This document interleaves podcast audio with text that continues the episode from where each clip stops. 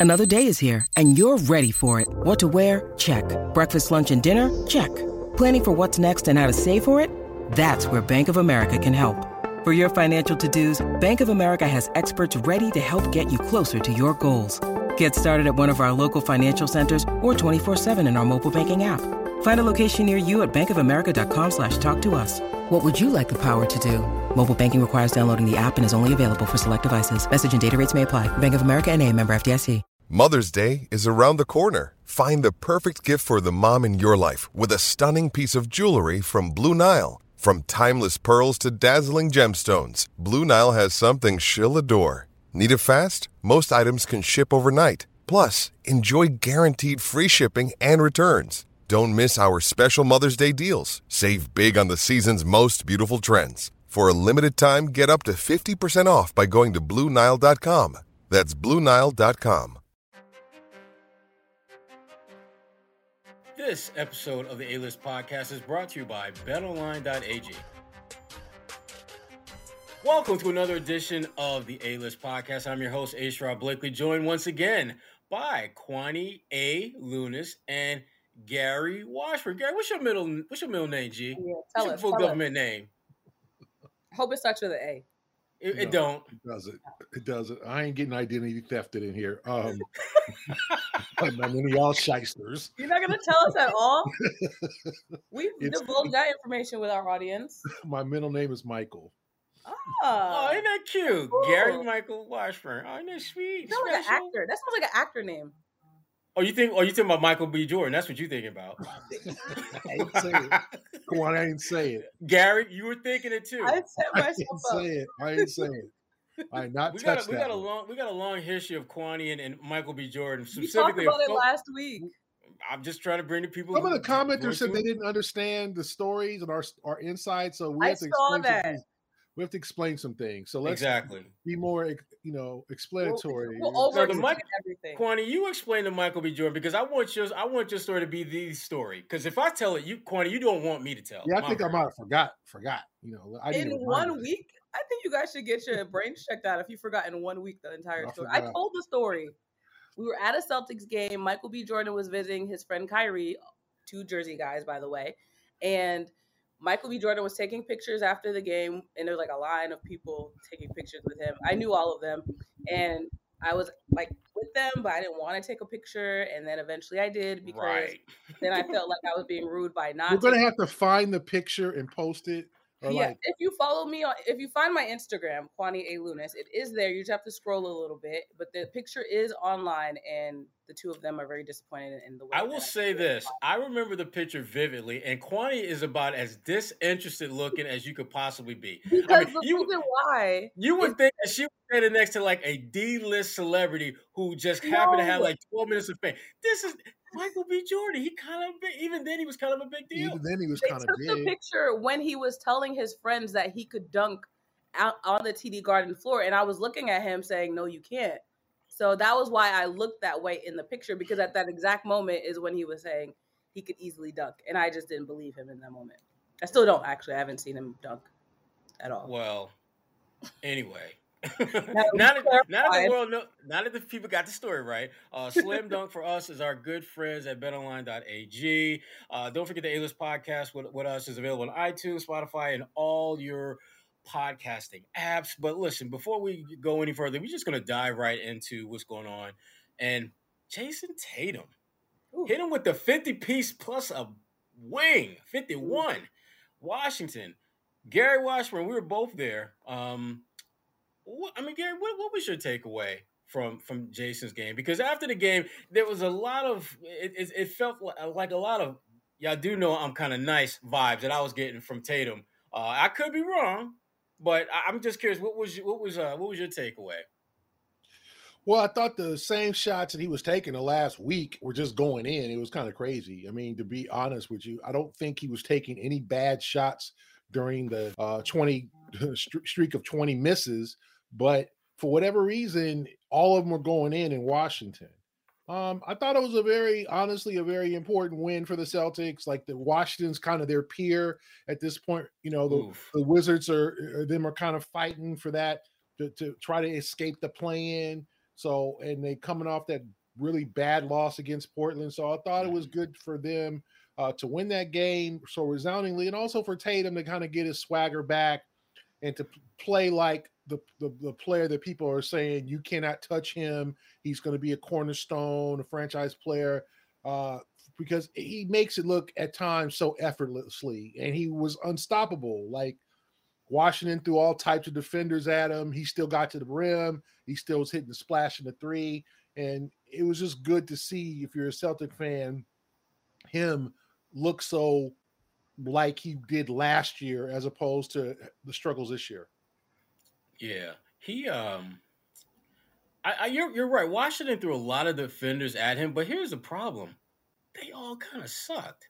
Um, they weren't very good in the zone defense, and that was it was a great strategy because most teams are looking at the Celtics and be like, if we just hit them with a zone, we're good.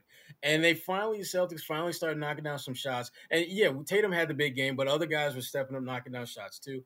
But I thought Washington in general, they didn't blitz Tatum as much as I thought they would. Uh, when a guy drops 31 on you in the first half, I'm trying to make make this. Listen, I'm, I'm listen. You have officially become Gary Washburn's middle name, Michael, as in Michael Jackson. I want Tito and Jermaine to make some shots. I need I need the other non-stars on your team to make some shots. Guys who are not don't have it cooking like you do. Jayson all, Tatum. uh, let's not.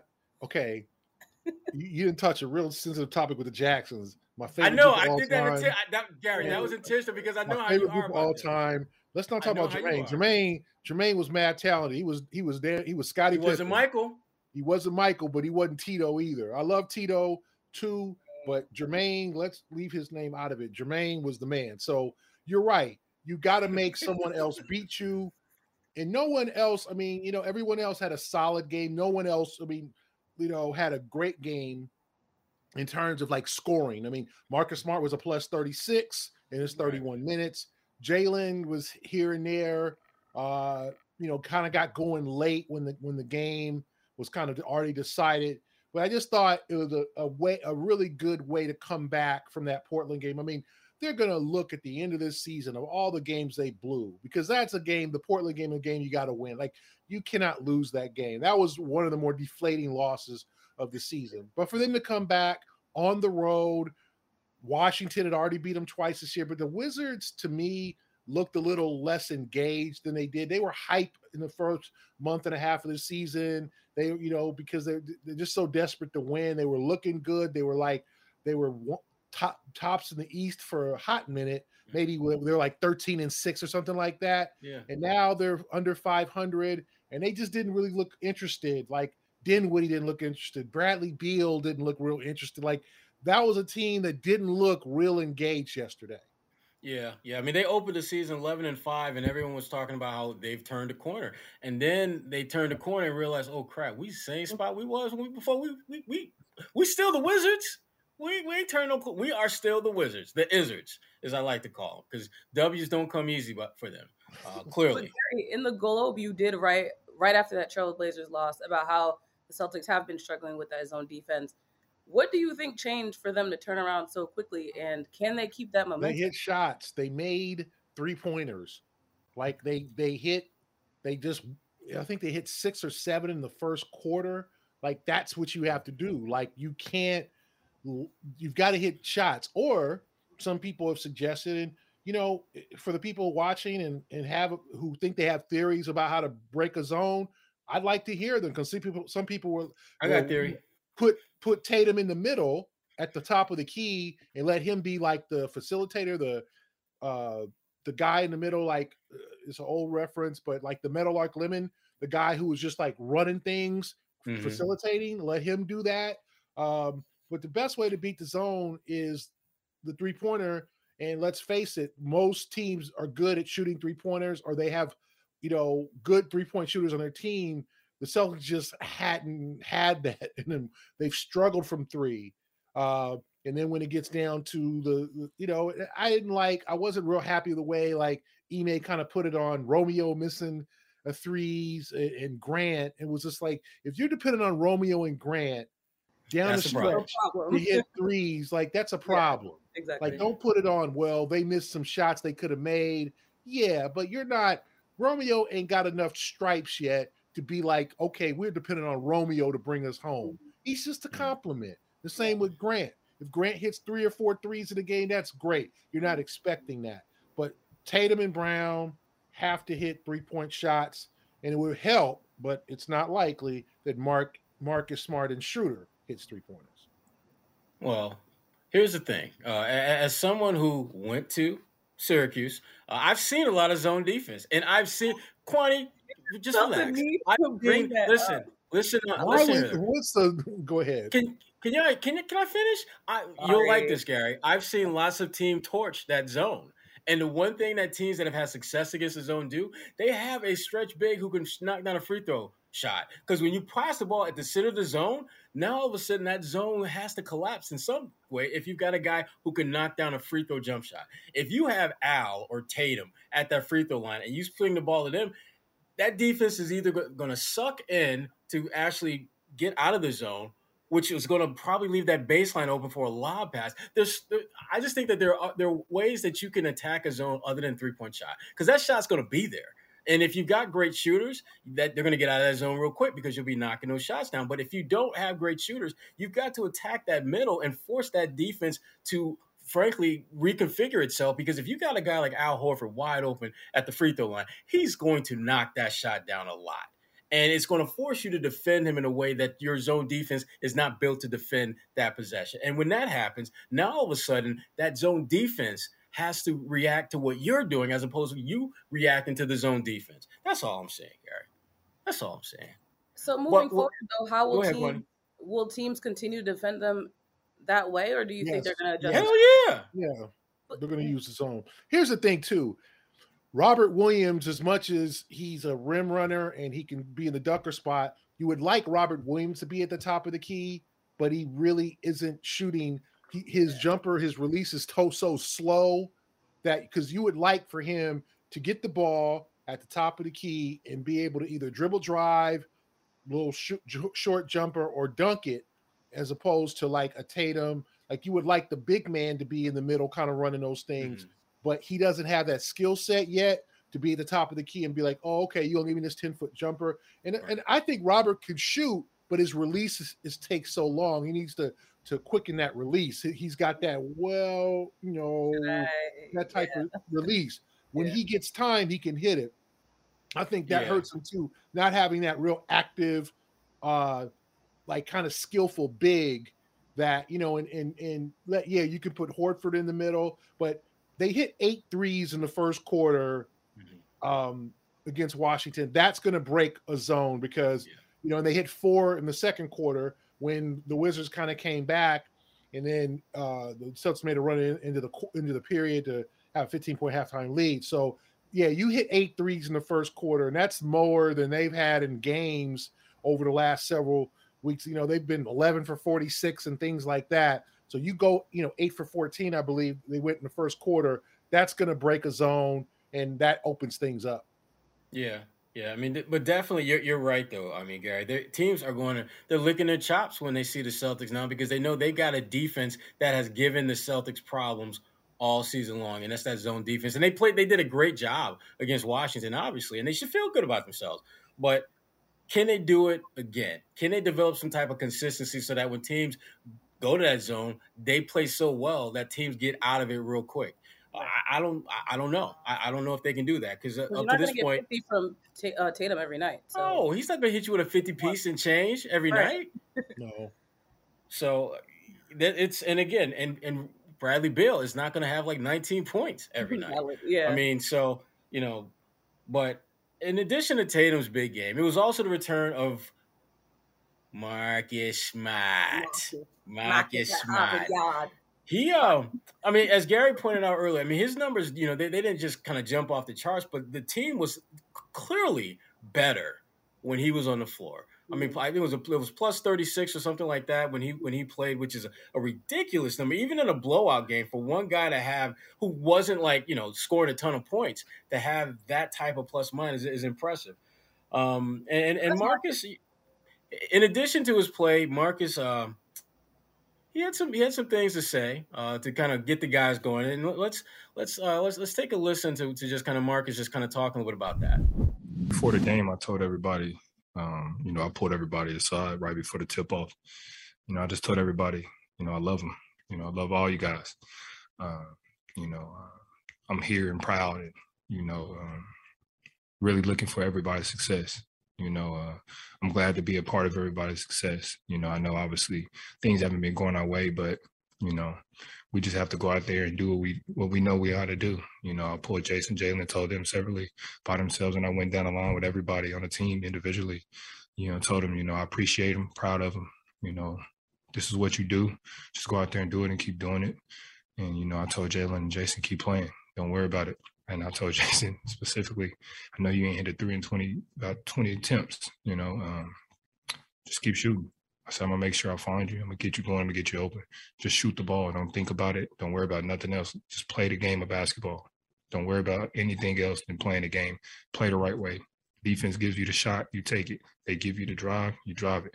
They come on your help, you make the right read, and we go from there. And uh, him and Jaylen, you know, came out in the show today, so um, being able to take that control as the point guard um, and knowing and, and understanding my teammates um, was big and it was something we needed.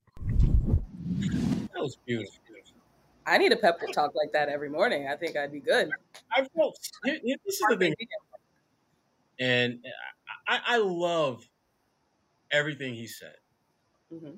And you know, and, and Kwani, you know this as well as anybody. I, I, I'm just irrationally supportive of Marcus Smart. Uh, yes. One for 21, and I'm still riding with him. Uh, I mean, I'm, I'm, a, I'm a clown him a little bit. I'm a crack on him a little bit, but I'm still. I was waiting for the butt. I, I get it. I'm still, I'm still riding with him. But the, here's the thing about what he said that that um, I love everything he said, and I love that it, in some way, shape, shape or form, may have impacted these guys in a positive mm-hmm. way. But what's going to happen the next game?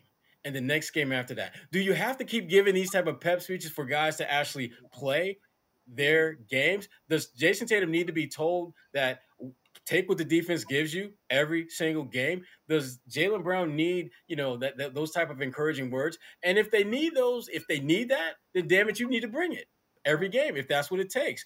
But I'm I'm struggling to understand where this team uh, is is going even when, when you have these kind of positive moments because you don't get the sense of whether this is just a one night only yeah. type of thing, or is this something that, that can be sustained? I mean, does he have to do this game in and game out for them to, to get the best out of those guys? And if he does, then he needs to do exactly what he did before you know the game in Washington. But I don't, but I don't, I don't know if that's something that they need game in and game out. I'm, I'm, I'm curious your thoughts on that, Gary.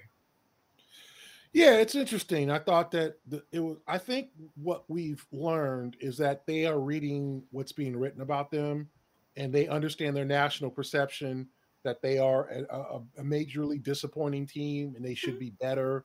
And they're reading Perk's tweets and they're watching NBA Today and they're seeing what people say about them and saying that these guys you just can't rely on them. They're they're not dependable. Split up Jayson or Jaylen move forward, make a major deal, do whatever you got to do, clear the roster. They are hearing all this noise, right?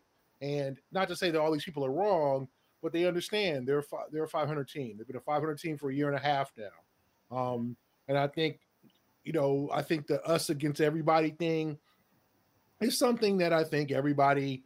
I think it's a whole this whole perception of everybody hates on a on you. Every person every person, you know, oh, y'all hating on me. Y'all, everybody feels like they're being hated on. That's the new, you know, that's the new theme of, of our society. I got I got a bunch of haters, you know. Haters. Yeah, somebody criticized you, you a hater. Someone says this is what you can do better, you a hater. Someone says this is how you can improve, no, you a hater. You think I'm trash. Like the thing is, is that get it off your chest, brother Gary. Get it off no, your chest, brother Washington. No, get it saying. off. so I think that I think that that's what Marcus is saying the galvanizing the teammates, the us against everybody. Will that work? We'll see. I don't think that. I think they're a team that gets along. I don't think they're a team that's got a lot of issues in the locker room and arguing and backstabbing and things like that. But I also think it's it's got to lay out in some consistency. Like they've got to have they've got to beat teams that they should beat. And we saw, I said, I, I can just keep pointing to that Portland game. You're up 189 to 89 with six minutes left against a team without several split, uh, key players, not only Damian Lillard, but Norman Powell, you know, and Larry Nance Jr., and you give it up. And, and, and, and that team knew we can beat these guys. And now Portland came back Sunday and beat Toronto. So Portland's not play. They beat Washington. So Portland isn't bad, but that's a game you have to win. Especially to, at home. Yeah, to eliminate all the doubters, haters, people saying what's the hell's wrong with the Celtics. You can't like they got Sacramento Tuesday. Is that a cinch? You would think, but Sacramento came last year and beat the Celtics, right? And um, you know, it, it, with the kind of the same team and the same kind of like you know, no chance of making the playoffs type of record. So um, the Celtics have to be more reliable to themselves, not mm. for the fans, not for the people who are critics. They have to do this for themselves. They got to want to be better and more consistent because they got a chance in the East. They're six and a half out of first with 34 games left. That's they're probably not going to win the East. Let's be honest. I mean, we all know that, but they can make a run to avoid the play-in because right now the East is like the top six teams are starting to separate from the next 6 mm-hmm. right? So the sixth place is like Charlotte, and I think the Celtics are, are three or four games uh in back of Charlotte. Right. Or you know, so basically what we're having here is you're having like a, a kind of the things are separating. So it's more than just we see here the Celtics are four games out of out of sixth. Philadelphia is sixth, and they're playing good ball right? Um, Cleveland's not going to drop. It doesn't seem like Cleveland's going to make that drop everybody expected. So the Celtics are going to have to put together a winning streak. Mm-hmm. Okay, five, six, seven in a row. The next three games: Sacramento, then Atlanta, then New Orleans. Three winnable games. All winnable games. Okay, even at Atlanta, but Atlanta had that like ten game home losing streak. But the Hawks are playing better. But mm-hmm. you got to get two of those games at least. You got to start building and get away from 500 and put some momentum together. So I think Smart's trying to encourage his guys, but I think everybody knows that probably changes are going to come. Like they got mm-hmm. two and a half weeks before the trade deadline. Brad needs to do something. I think he understands because you look at the game Sunday, you look at this team's potential and everything is clicking. Mm-hmm. You know, but everything was clicking. What about when it isn't? Mm-hmm. Can you still grind out wins? Do you need another shooter? Yes. Uh, could you use another capable backup center? Yes. Um, do you need another swingman, defensive swingman? Yes. Like a lot of things on that list. And that and, and, that's the scary part about this team is that you know typically when you hit the trade deadline, there's usually that one position, that one area of need where you can say, "Man, if we get that one thing, we gonna be all right." Not the case with these guys; they got lots of needs. Uh, and and as and, you know, we're talking about Marcus Smart and just obviously you know his words of motivation and his play against Washington. He's a name that we've heard. God, it seems like for the last couple of years when there's trade rumors and stuff. But but the one thing that you know I, I think often gets overlooked with Marcus is that even though his numbers statistically may not be great, particularly this year, when he's on the floor, good things more times than not happen for these guys. Uh, and he's missed nine games this year. They're three and six in those games. And I know they had other guys who were missing during that that that period of time, but we he's that one guy that for whatever reason he's kind of a lightning rod where people want to almost like justify why the Celtics need to get rid of him. Uh, and I look at the numbers, and again, the numbers are not great, but the numbers for most of the Celtics this year, including Jayson Tatum, including you know Al Horford, you can go down the line, are not great this year. But to me, it's what happens when you aren't in the building. I'm looking at really determining just your value, not so much what you do in the games. And Mark, when, when they don't have Marcus Smart, they literally don't have a, a any semblance of a point guard. The Schroeder is a great scorer in the backcourt, but he's not a point guard per se. He's a guard, and he's a good one. He's a good scoring guard, but he's not your traditional point guard, and neither is Marcus. But Marcus is the closest thing they have to that. That's why I think when he when he's playing, Tatum plays I think a little bit better because Tatum doesn't have as many of the traditional playmaking duties on his plate. He's got a guy that is is when you look at this roster again, Marcus is, is, about as good as you have on this roster. Now, does that mean that you don't go out and try to get something that's better? No, you look into that. You absolutely have to look into that. But for what you have now in terms of playmaking, he's as good as you got. I don't want to give him all the credit, obviously, for the win, but when you talk about, like you mentioned, off the court stuff, when he's in the building, how he can motivate this team, I do think that emphasizes the value that he brings. But to Gary's point, we just need to see consistency out of yeah. them. If that means, like you said, giving a pep talk every game, then so be it. Because the Celtics, they like they know they need to get it together. But if Marcus Smart is that factor, as they call him, the heart and soul, then you're gonna have to make sure your heart and soul is in the locker room every game, even if mm. he's not. Well, I guess if he's in COVID protocol, he can't. But overall, just again further shows that he is valuable. The way he speaks into his teammates is important, and I think they're gonna need to keep him around as part of you know, moving forward, how they continue to grow because he seems to be the vocal guy that can do that and bring yeah. them together. I would just like to see this from Marcus. Okay. I would like to see Marcus be more consistent, and I'd like to see him stop with the like with the Lamelo. I think someone mentioned that it wasn't me with the Lamelo ball stuff. Stop with the fancy passes, oh, the, like you know, just, just fundamental. No, Gary, that inbounds where he threw it off my man back and had the layup. No, that, that, was beautiful. That was, that was, beautiful. That, that was, was Gary thug tear came down my face when I, I saw that. that play at least fifty times because I kept looking like. That was Who did he pass it to? Am I but then just times he gets himself in the air and he's he, like he just trying trying to try do too much. He tried, you know, like sometimes we all know Marcus is going to take. Sometimes you've got to play within yourself. You are not this spectacular playmaker. It's okay. Just be a playmaker. You're not LaMelo Ball because LaMelo makes it the other night against Boss, he had eight turnovers, yeah. right? Like that's not clean, good, clean basketball. That could cost you games. But fortunately for the Hornets, like Rozier and those dudes were on and they mm-hmm. basically outscored the Celtics. But if you're smart, like you got to be sensible with the ball. Don't take too many chances. Don't don't throw the long, you know, baseball pass down the court that's got a, a 23% chance of making getting through. If it if it if it gets through, it's a great play that could make uh, you know, top 10 highlight shows. If it's not, it's a turnover. Like Marcus needs to be take care of the ball better, in my opinion. Make the the the right pass. Don't make the crazy pass. And I think even yesterday, early in the first half, you you in the first half, he was doing that Lamelo ball, go in, you know, try to do this, you know, go behind his back, be cute.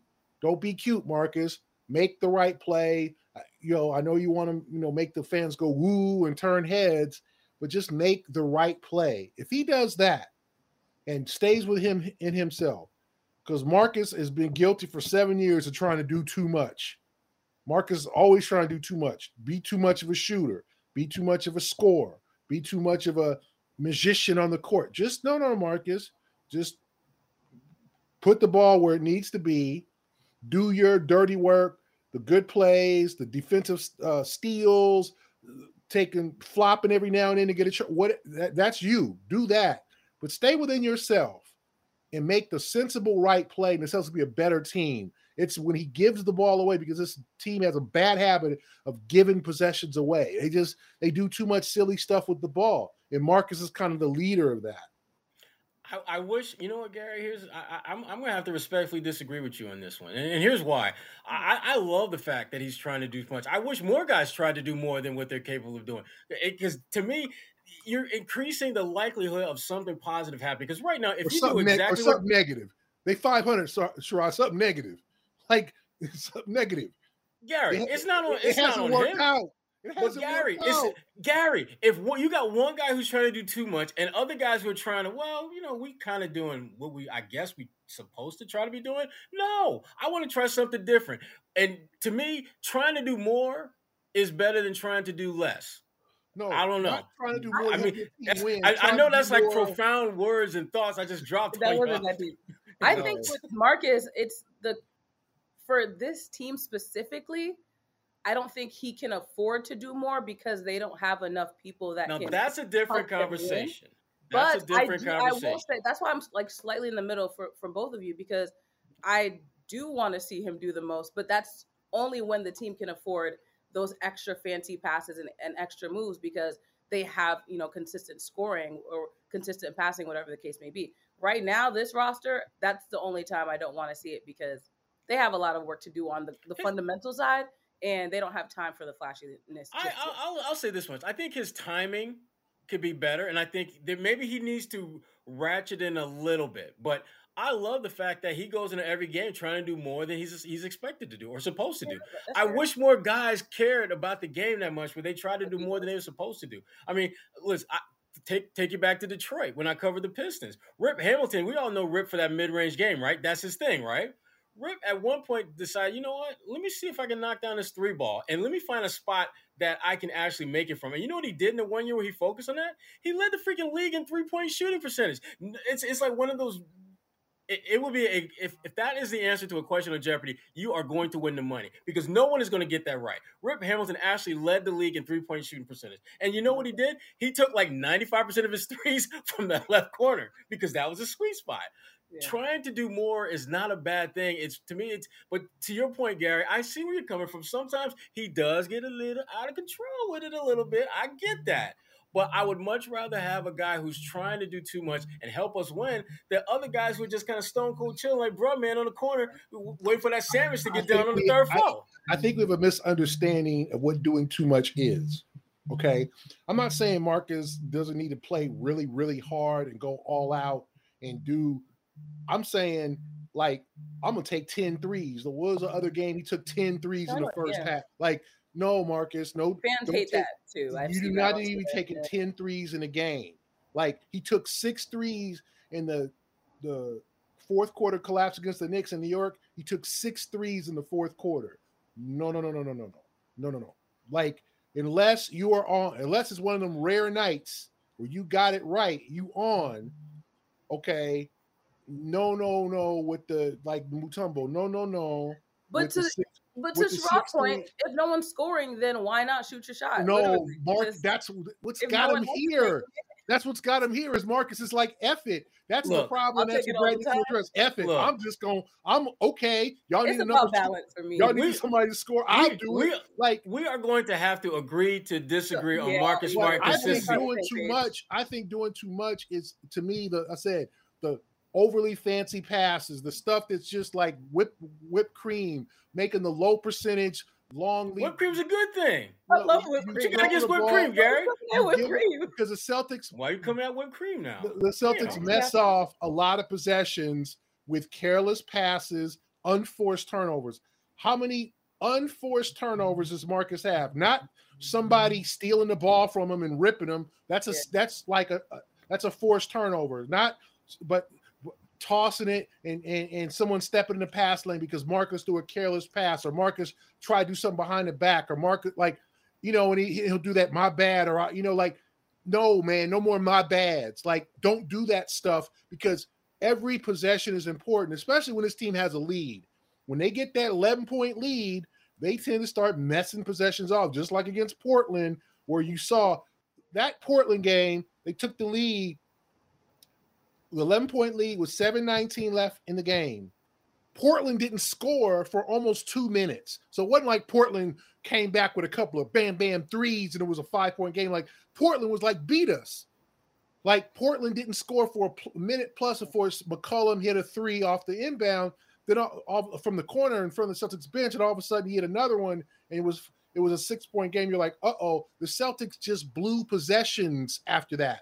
Like that's what I think they if Marcus is your leader, he can't blow possessions that way. And that this team is and it's not only Marcus, but he is the leader of if he's the, your floor leader, he's got to be like, no, no more blowing bad uh possessions, blowing blowing, blowing possessions.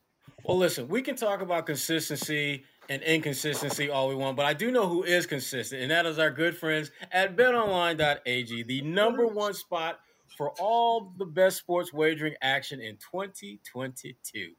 Yes, we are in the new year. Damn, we're almost we're almost a month into this bad boy. Mm-hmm. Uh, but BetOnline.ag has new updated desktop and mobile website to sign up today, and you can receive your 50% welcome bonus. Promo code CLNS50 to get you started. They've got everything from football, which is this weekend was popping, playoffs, popping We talking playoffs. The best. Playoffs? Basketball, hockey, boxing, UFC, you name it, they got it. Take advantage of all the amazing offers available in 2022. Bet online is the fastest and easiest way to wager on all your favorite sports. Bet online where the game starts. And speaking of starts, we're gonna we're gonna bring in our good friend Kyle Draper, who got his real start in Boston. He was a Mm-hmm. nobody before he came to Boston, but he came to Boston and then he blew up. Let's bring in our good friend Kyle. Wow. That's blew up. Man, Nice, nice Hey, to see I you tried guys. to hide my Christmas what tree. intro is that? All, Welcome all I back, know my is friend. My it's good. All, all I know is Sherrod must still be paying off those student loans because he got the Syracuse behind him. You know what I mean? So he's still paying off those student loans. Actually, they It's- paying me, but that's another story. That's I another do story need for to another note that I tried to hide my Christmas tree still being up, and yet this shot now exposes me all the way. So Kwani's Yeah, still waiting on those Chris- gifts. That's what that is. She's still hoping for some gifts to I be know, I'm under just there. waiting. Is that, One more. is that Kwani's trying to send like a subliminal message about you know my birthday's in like a couple Oh yeah, my birthday y'all. is You February fifteenth. 15th. Okay, February okay, okay. So she's trying. She's Oh, trying to uh, man. send this message. What's going on, Kyle Draper? What's going on with you, bro? No, I'm good. I'm looking at G Wash, newly married over there. He's like, honey, I'll get to it in a minute. Look Yeah. at it. It's good. I miss you guys. I'm gonna keep it real. I, I miss you guys. You know, Yeah, Gary got that uh, married look on his face, right? You know all about that, man. He's like, man, I got to do something after this. I got to go to the store. I got to get some milk or something. But it's all Yeah. good to see Drapes, y'all. Drapes, Drapes is that's that's Drape's life. He's what he's talking about. He, he's giving you Pretty a much. glimpse behind the curtain of, of Drape's, Drape life. I get it. I get it. That's true. That's true. I, I, I tell you what though, man. Um, we've been watching your team, Sacramento Kings, play probably more than we should. Uh, I ain't alone. Uh, I know the Celtics ain't alone. Y'all got some nice pieces over there. The record is obviously not great. I think you guys have lost what three or four in a row or something like that. Don't worry but about that. clo- It's, they've not about that. No, it's about the talent. Y'all and y'all got some ballers. Y'all got some ballers who might be on the So- move. so is that what you brought me on here to talk about, Sherrod? Yeah, just to talk Coaching about- the Sacramento Kings roster. I want you to talk which about guys can we get here in Boston? I want you to talk about these players because those players may be on the move, and and you see them on a day in day out basis. So when I talk about a guy like Harrison Barnes, I mean, we've known him from all the way back to college and, and at Golden State, obviously, and, mm-hmm. and out in Sacramento. As a player, what's he bringing to the table? Because I mean, he seems to be like a just a real solid player, solid solid citizen type. Yeah. No, you just said it, man. Pencil him in for 15 to 18 points per game every single night. He's a guy that doesn't need the ball, is a guy that's going to be the first one in the gym, the last one to leave. He's a consummate professional. And uh, I, I, I've always said, you know, Harrison Barnes can fit in on any team, any system, any roster, any scheme. The dude is just a fat, flat out solid ball player. And I think he's a coach's dream. And so, in Sacramento, he's having a career year when you look at his three point percentage. So he's a can knock down the three. He can play great defense, and so no man, he he's a great locker room guy. You know, the one thing about Harrison, he's not that vocal. You know, he's not a rah rah kind of guy or anything like that. But you know what you're going to get from him night in and night out. Sounds like a younger Al Horford. Not different player, but as far as like the off the court and demeanor and that type of stuff. Yeah, yeah, And and and, and, and, you know I love Al Horford, so you know Mhm. five time All Star. So yeah, What about the Foxy one, Mr. Fox? De'Aaron. man, you going right at the top, huh? You you Yeah. coming? on- I'm coming. Hey, Drapes, I, I decided to take the cookies from the bottom shelf and put them on the top shelf for you. Here- here- Here's the thing about De'Aaron Fox. Great player, young talent. The Kings aren't just going to give him away, Sherrod. You know, you, are you, Why you not? sending me back. You you sending me back Tatum. You sending me back Jaylen Brown. I mean, because if I'm Monte McNair, the conversations would have to start with Jaylen Brown. And I, I told somebody the other day, I don't see the pieces the Celtics can offer outside of their big two. And Tatum to me is off limits. We know that, right? Tatum Tatum ain't going anywhere. And so unless you're talking Marcus Smart, if I'm Monte McNair and I see Brad Stevens on the line, the first words out of Brad's mouth better be Jaylen Brown. If not, I'm hanging up on him. Now, Drapes, the, this other guy I want to ask you about, and I know you can go on and on about this because full disclosure, I'm gonna just let everybody know this. Hmm? When Kyle Draper was in Boston, Buddy Hield was his guy. That's fine. Draper was on the Buddy Hield train before anyone cared about Buddy Hield. But I give you a lot that, of Drapes. guys. But, So but the thing about it, stand Drapes, here's the thing about Buddy Hield, though, Drapes. Buddy Hield is damn near old as us. So I can understand why you were so so cool with him. Oh my I can understand that. right. we, we graduated high school the same year. You're right. No, uh, the, here's the thing I, and why I was so high and still am high on Buddy Hield Shooting. I mean, think about it. Every NBA team needs shooting.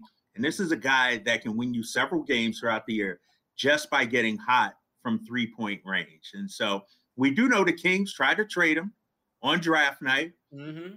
Thought they had a great deal getting Montrezl and Kyle Kuzma. That would have been a huge move from Monte McNair.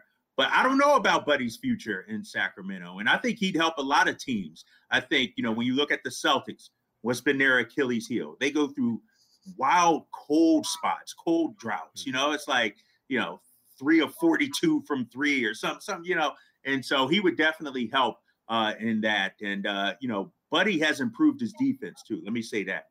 I'm not saying he's That's a- locking it. He ain't Bruce Bowen or anything like that. He ain't locking the Ben Wallace out there, Ron Artest or anything, but he gives the effort. And so, you know, if you look at Sacramento, they got to make a move, probably, right? Yeah. I mean, they, they got to do something. And so I, I know teams are calling, and uh, I know Monte McNair is answering, but Buddy would be a solid six man, I think, for the Celtics, a scorer coming off the bench. And they they desperately need a guy who can knock down shots because we, we were talking earlier in the podcast about you know some of their needs and they could use a playmaker, they could use another big, they could use another a shooter. But I think of all those things that they are clearly in need of and could benefit from, shooting is the one thing I think they could get at the trade deadline potentially that can help them both in the short and long term. But it's got to be the right fit. It's got to be the right guy, and it's got to be the right guy that doesn't cost them frankly, they're pillars. And I think, you know, obviously Jayson, he ain't going nowhere. Jaylen, I'd be shocked Mm. if they even took a call for him. And right now, when he's healthy, you know, Time Lord, Time Lord is a difference maker when he's healthy.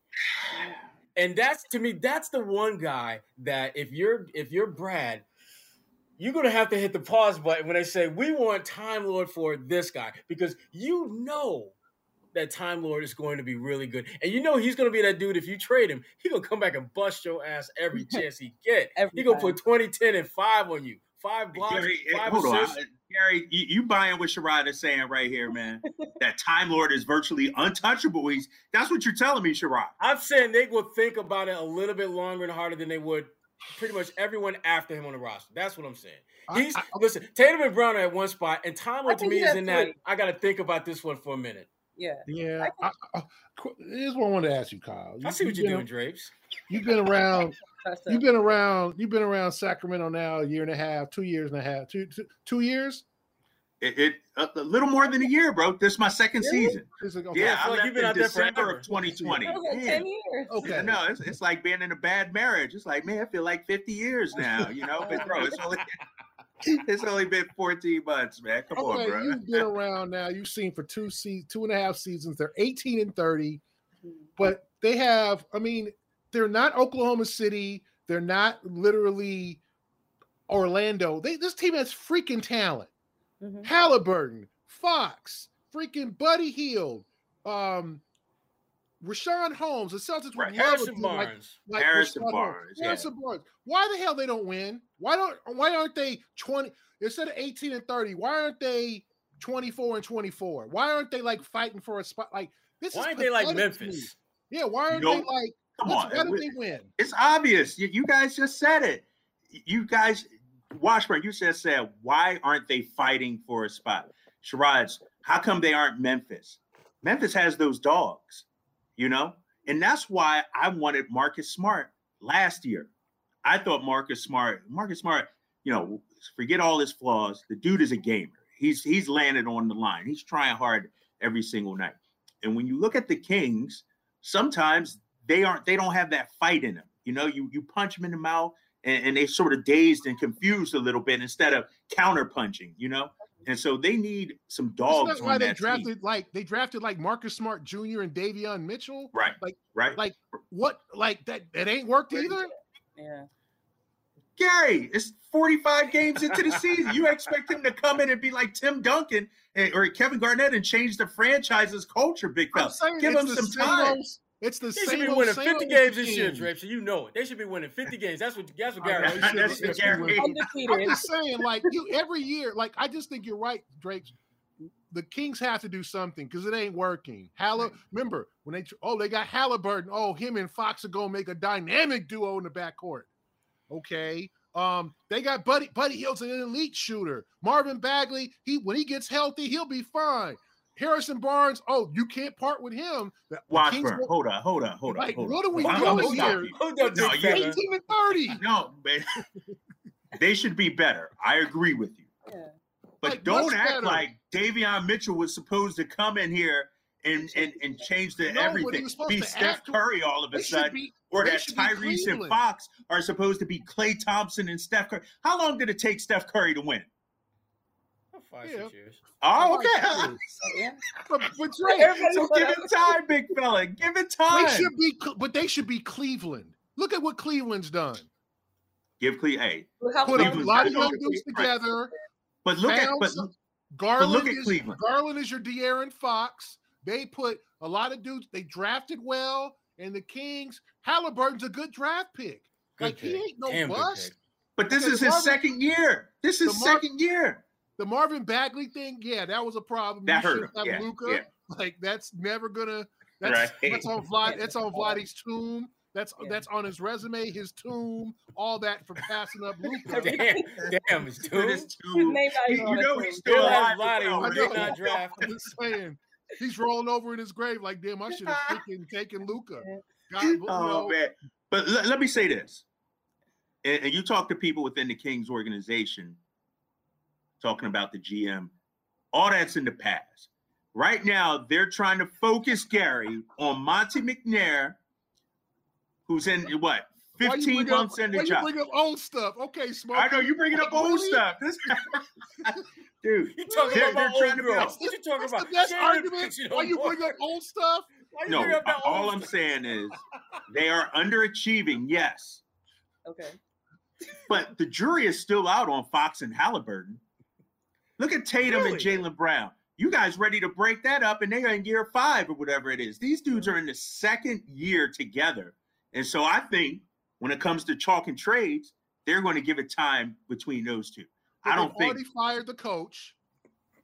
Gentry's not the long term answer because they haven't improved much over with Alvin Gentry. So to me, like, what does Sacramento do? Like, they're the they are they are the warning. They are the like complete example of what bad can happen when you do the young. We're gonna draft a bunch of young dudes and let them all grow together. Because No, not- it was let's not forget- Tyreke.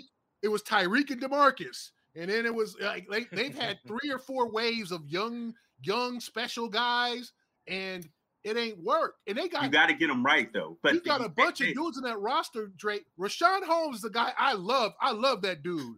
Right. That dude plays hard 100% of the time. So Yep. he- we were talking last year after they came in and beat the shit out of Celtics, and you were like, they playing harder. It was Richaun Holmes that Yep. won in that game. Yep. Like they got him. Like, what's going on? Like, what? Like to me, the Sacramento Kings need to do something because this ain't working. they got to do something. and it's the But West. it ain't going to be with Fox and Halliburton, Gary. It's not going to be with Fox and Halliburton. When I'm trade telling you. Hield, you trade. You don't ask for the world for Harrison Barnes. Like you get them two dudes off, and you just go young then, and then let. How about Davion this? Mitchell How about play. this?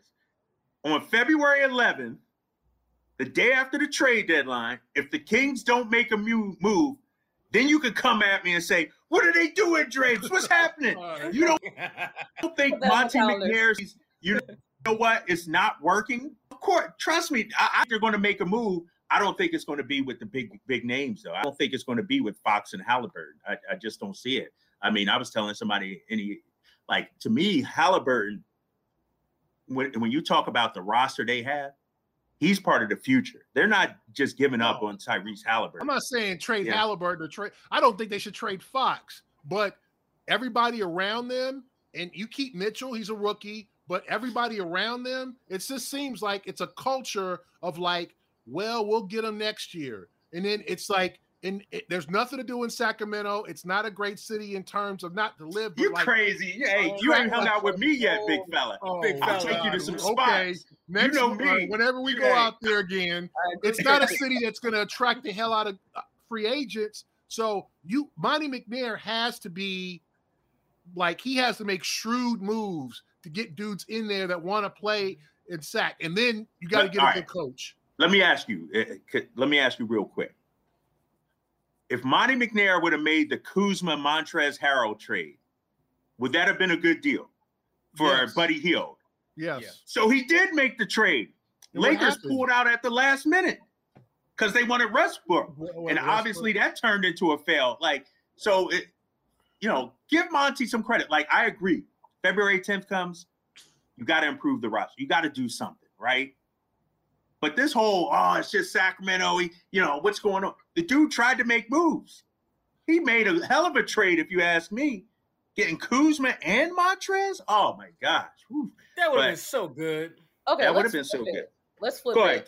What you Yes, got, Kwani? The Kings are sitting at 12 in the West. That's not a great place to be. But from your perspective, what has been a positive? What maybe is a strength? Oh, Kwani. I'm oh. trying See, to I- I like that. That's did the- they bring to the Wah, table? What did bring to the table? I'm just Kwani, curious. me, me and you could do a podcast any day. You know, you like to look Oh, on the now you want to work with her. I- I wanna put- I wanna see Hey, what's on the Now you want to work with her. because, because let's be honest, whatever that strength is, the Celtics could probably lose to them solely based off of that. Totally. Not to Hey, we, we saw it last year. We saw la- Celtics get Exactly. swept last year by the Sacramento Kings. And so, you know, I, I think the Kings' strength, Tyrese Halliburton, he's a gamer. When you Love talk him. about one of the Love him. positives, the dude is a, a 20 and 10 guy. When De'Aaron Fox missed those games, Tyrese had four straight games of 20 plus points, 10 plus assists. And so the thing about the Kings, when they get hot, they're tough to beat. Like, and so they, they, it's sort of like a snowball effect down, you know, they can drop 120, 130 on you in a heartbeat. You know, the, the scary part about the matchup with the Celtics, and this will be fun to watch, is both teams have trouble closing teams out at the end of the game. You know what I mean? So if somebody has a big lead, like if the Celtics are up 20, which I know they've blown those leads in the past, I think, you know, they'll win that game. But if it's close, man, eh, I- it's like whichever team, you know, doesn't make the most mistakes down the stretch. And also, quiet as it's kept, De'Aaron Fox, for the most part, has been playing some great basketball over the last month. He had a couple games there. He missed last game. Hopefully, he's back uh, on, on Tuesday. But uh, he's a star. Richaun Holmes is back. And so, you know, we got Tristan Thompson, too. Your boy, Tristan Thompson, uh, is out here. So I, I'm looking forward. I, I'm looking forward to that reception on uh, Tuesday when he's back in Boston. And so there's some pieces, Mm. but back to Washburn's point to Kwani, it's like this team is underachieving. There's no way they should be worse than they were a season ago. And that's mm-hmm. what's happening. And I, I think it's driving Alvin Gentry crazy. It's driving everybody crazy. Like, what is going on here? Yeah, I, I agree. I agree. I mean, but it, again, it's as as sad as much as you don't want to acknowledge it. It's kind of become their culture to be underachieving. Like they like in the last decade or so, they've had some decent teams that were talent wise good enough to be a playoff team, but for Right. whatever reason came up short. And they, they got to figure out a way to change that culture. Uh, and it's Yeah. not just about getting talent; it's about just finding a way to get folks to not just think they can win, but actually go into games and go into season expecting to do it, which I don't think they're at.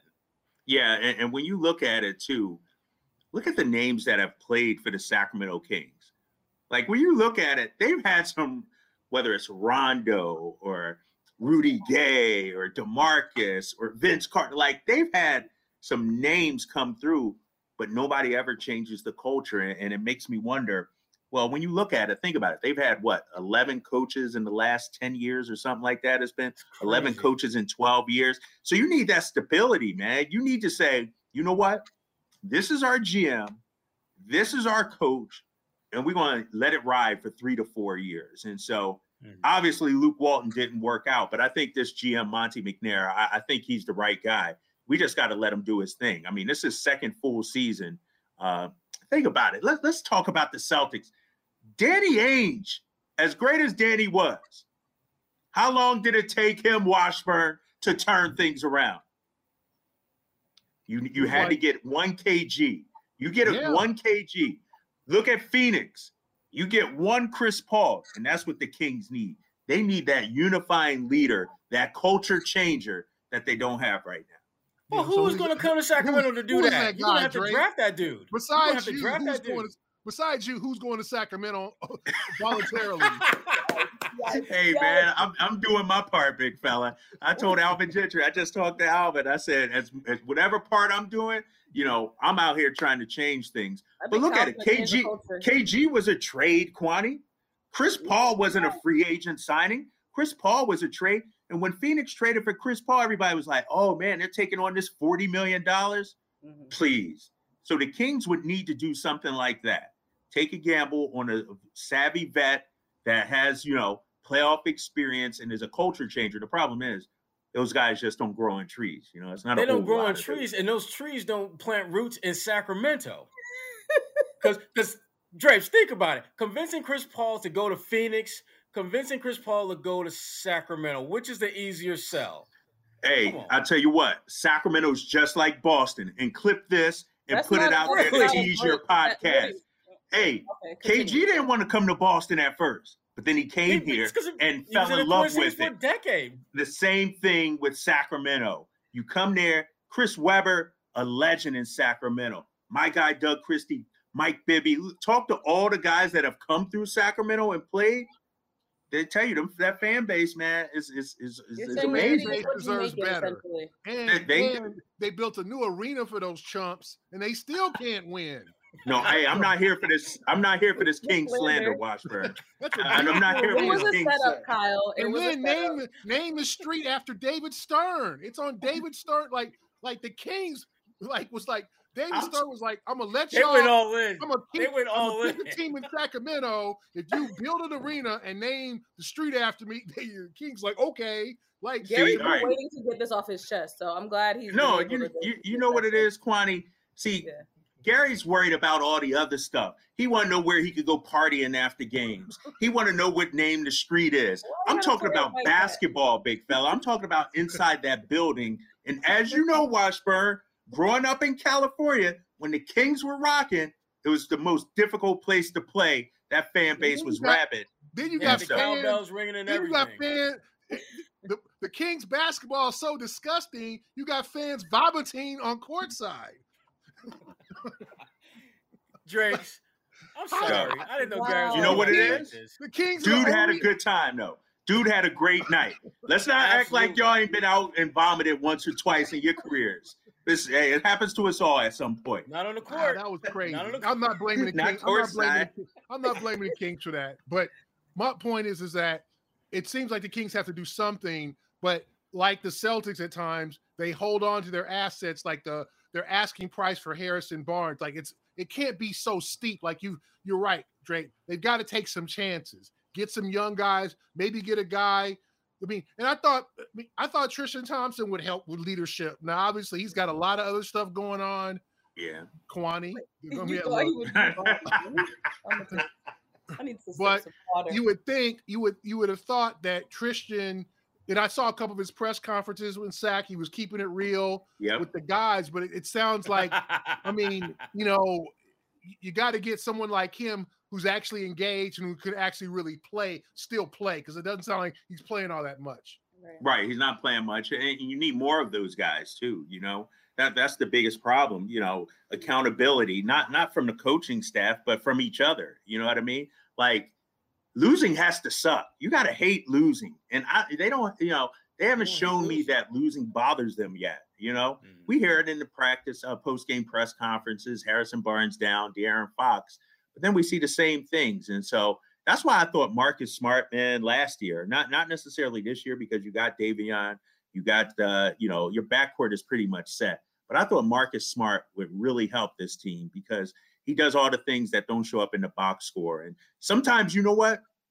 You need somebody to throw a clipboard, or you need somebody to get into a fist fight or, or challenge each other on the sidelines or something like that. So you need somebody to make sure things ain't sweet every single day. Like losing sucks, man. And so you, you need somebody that uh, can bring that energy. And right now they they don't really have that. Yeah, and, and you get a firsthand view of that Every night. All, Mm-hmm. all all I know is since I've been in Sacramento, we're Mhm. two and zero against the Celtics. Ooh, ooh. That's all oh, I know. Oh, oh, oh, That's shot a fired. So I'm I'm undefeated. My squad is undefeated. We'll Okay. So see your on new Tuesday. team, so your, your your new team is is is obviously handling their business. Okay, okay. Exactly. When they need They know how much this game means to me on Tuesday. Yeah. Come on, Clearly, man. clearly, they're playing for is Drake. That's what it Colton. is. They're playing for The Drake. Kyle Draper comeback game. Listen, Here, watch we- her rolling his eyes. we can do this come- all Draper comeback day. game. Oh Yeah. my The, goodness. the comeback game. I can't wait to Draper see you game. at the game. I I can't want to see wait. that Kyle Draper tribute video. Oh no. Oh, what No. if they did have one? That would be crazy. I should put I the- might, I know, might put actually. Kwani, Get try. write a that out. PR real quick. I know. Hey, shoot, shoot Rich Gotham or somebody a text yeah, real let's quick. get some Set that up. a, some Have, have, a, have, a two, have a two shot of you and Tristan. That's what we want. no, but if he gets one, oh I'm, not, I'm, I'm I, not I'm thinking a two shot. Drapes Right. and Tristan. Split it perfect. Yeah, think me and Tristan. Exactly. That's my guy. That's my guy. We could do this all day, but obviously we ain't got all day. I know uh, Kwani's got stuff to do. I do. Um, you want me to talk What you about gotta it? do, Kwani? Qu- Kwani, Yes. talk about what you got going on. Yeah, on. what you got going on? now that So you can I- talk about what you got going on, now that you Oh, know that's what you got. I know what I'm talking. You see, they always make fun of me, Kyle. You need to come back to Boston. Kwani, So had, Kwani, had, basically- Kwani's going to talk about this thing she's about to do, and when we asked her about it last week, she didn't know exactly what it was she was going to be doing. Because. I hadn't read it. She she did her research. She ready I now. did my, She's always ready do my now. research. But ahead, if Kwani. you're watching this by now, it should have aired. The Celtics are hosting a panel, Celtics United, on mental health, specifically in the Black community. I'll be moderating with a bunch of professionals, local medical professionals here in Boston. So I'm sure there'll be a link online somewhere for you guys to catch the, Nice. the replay of it. Absolutely, and, and you can find and Gary Washburn. He's got his court sense, good stuff in there. I Mhm. liked your story about Marcus Smart. Uh, Yeah. you know, and just just the, his you know message to the team, which is kind of kind of jobbing what you talk about, Drapes, about him being able to, you know, give you some of those intangibles that you want in terms Yeah. of leadership and kind of sh- you know kind of right the ship and all that. And you know, I'm, I'm doing my thing. You know, Ebony, Bleacher Report, you know, Facebook. CLNS Media, In living color. in living. I, I'm Twelve just- jobs. What? I'm that dude. I am. I am that He dude. really is. He really I am that dude. Uh, but also before we before we head out though, I wanted to also just uh, you know touch on real quickly. I mean, obviously this week a lot of people are thinking about Kobe Bryant, uh, the two year anniversary of, of his, his his passing, and, and I am as well.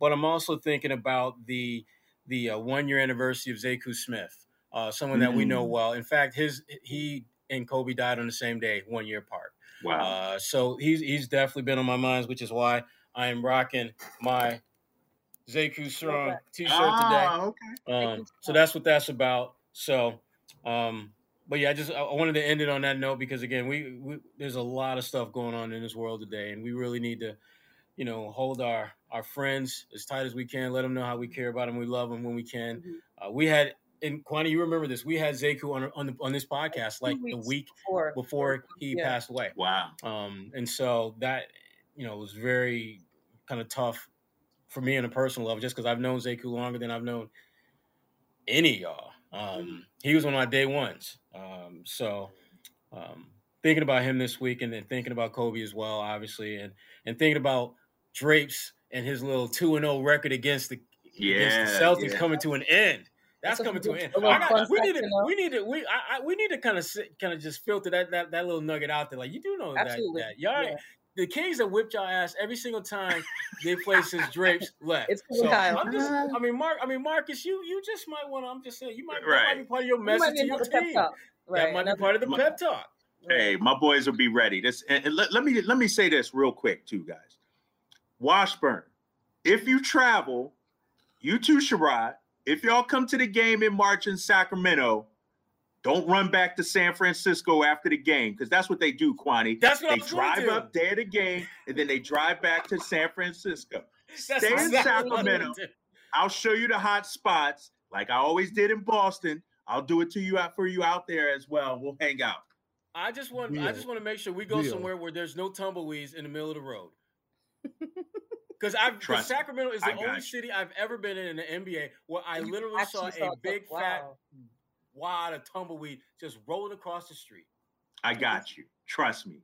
Sacramento is on and popping. I want a live popping up. report from whatever you guys. Well, for the beginning. of Sacramento was not Sacramento was not on my playlist of cities in the spring. Hey, come in March. I got you. I got right, you. We'll see. We'll, we'll see. let take, I'm gonna take a look at the calendar, see if we can squeeze a little little, little king action in there. right. Okay. Okay. Kwani, close us out. Wait, before we close out, Kyle, have you been up to anything? On do you have any extra jobs that you want to plug as well? Cracking No, on me. no. no, not I'm not that. Yeah. uh, No, I, I don't have anything going on. It's kind of quiet. I did some still do uh, Cameo? college bas- Huh? You still do cameo? I did. I got to do one uh, tomorrow. So I'm on Cameo. Hit me up. I got to do one. I'm gonna do it from the Garden as well. What else I got going on? I'm going to Atlanta. We play in Atlanta on uh, Wednesday, so I'm gonna go to the Sekou Smith, uh, you know, media center down there. You know, the press room. So it'd be Are cool gonna? to see How that. long are you staying in Atlanta? Just one night, big fella. That's 'Cause I'm- I'm Atlanta can only Thursday. handle me one night. I'm Are you? Thursday. Yeah. Damn. Yeah. Oh, y'all play Atlanta, don't y'all? Yeah. Friday. Oh Friday. man, I'm gonna miss y'all. I'm, I'm going back to SAC on uh, Thursday. Okay.